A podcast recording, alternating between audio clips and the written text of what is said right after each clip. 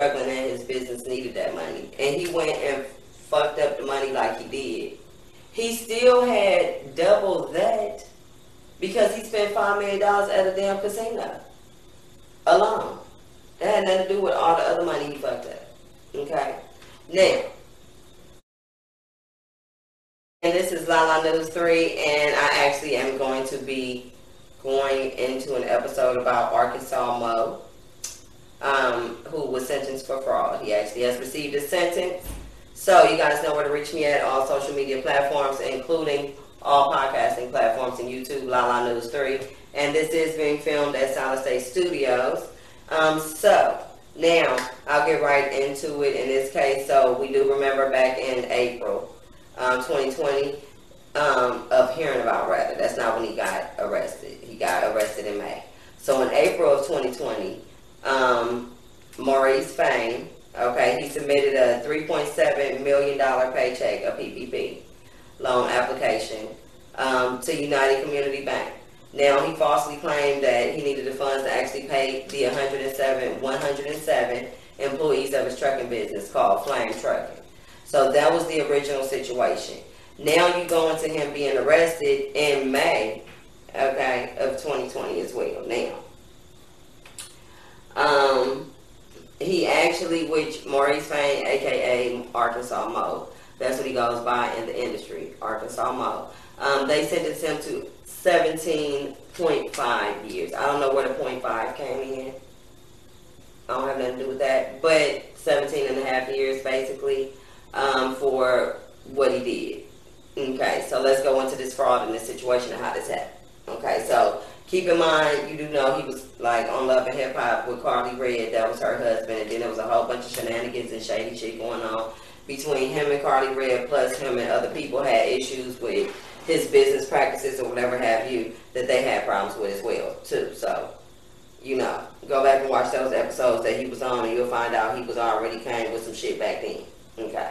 Now, um, if you remember, after that, once he got arrested, he was found guilty of conspiracy and wire fraud due to all the transactions and the fuckery that he had going on there. And then he was ordered to pay four million four hundred sixty-five thousand eight hundred and sixty-five dollars and fifty-five cents. Okay, so we just gonna round that off to four million five hundred thousand because of all that. Yeah, okay, um, and that's in restitution to the victims. Now, um, he they say that he ran a multi-million dollar Ponzi scheme and that's stealing more than two million dollars in COVID nineteen relief funds, um, which he then used to fund his scam, and then also the things he purchased with all this money that he actually got back when he got when his application cleared. He did get some funds. Okay. Um, so he received two million dollars in funds. Okay. So he purchased well he leased a Rolls Royce. He also um, received um, a oh I'm sorry. Let's not forget. Okay, so let me do this in order because I don't want to get all out of whack so y'all can keep up because I got this document you already know. Now, he leased a Rolls Royce. He purchased vehicles. He also, when he was arrested, he had $80,000 in his house in cash. Um, $9,000 on him in his pockets. And then $503,000 in PPP funds were still in his bank account, which they froze. Um, and then he had $85,000 worth of jewelry, including a Rolex presidential watch, a diamond bracelet, and 5.73 carat and a 5.73 carat diamond ring as well. Okay, those are all the things that happened with this PPP money. Not including $136,000 to actually lease that Rolls Royce that I mentioned, and he withdrew $65,000 in cash. He spent $230,000 of the fraudulent loan money to prop up his Ponzi scheme that ripped off more than what they claim allegedly 20 investors in the trucking business between March 2013 and May 2020. So prior to all the way, this should go back to 2013. He was doing this Ponzi scheme apparently. So all the way until his ass got locked up. So for seven whole years, he ran this whole Ponzi scheme, which is how he investors, which is how he kept his bread going and how he lived so well, and including he had a trucking business, I guess now.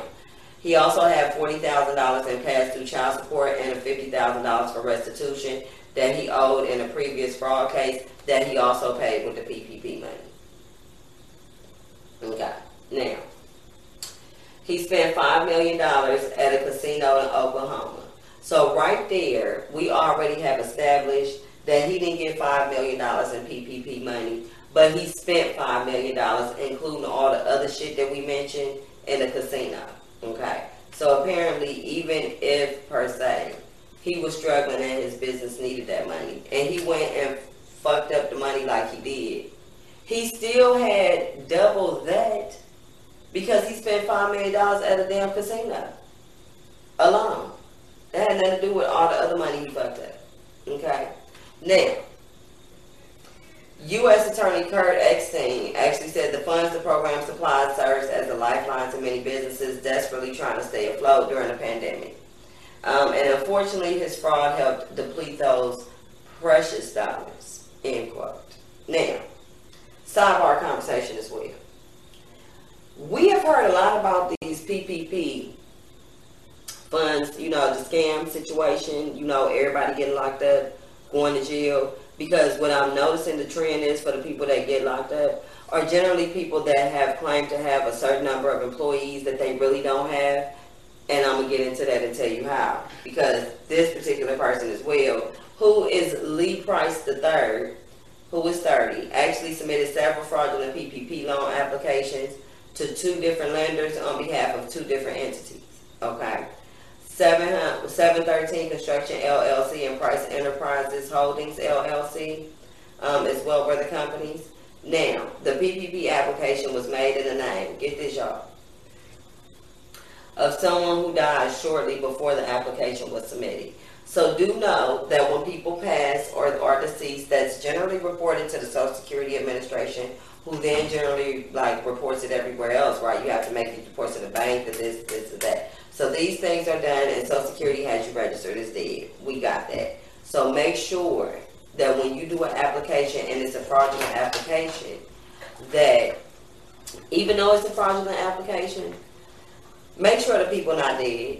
Make sure that when you get the money back, the money is being deposited into an account and the person is still alive.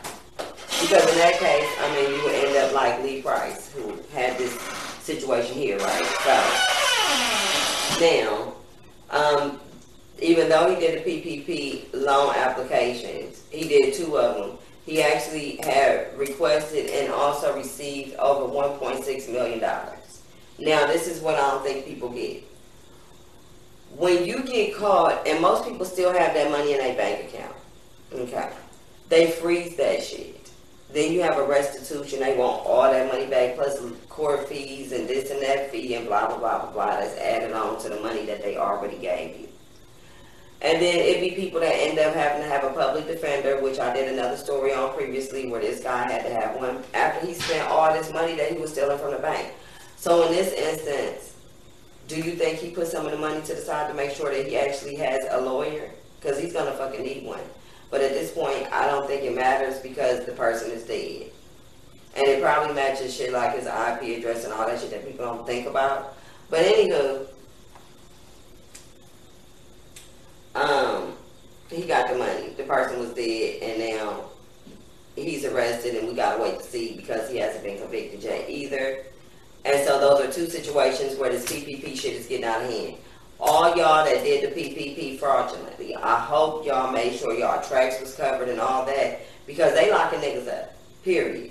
It don't matter.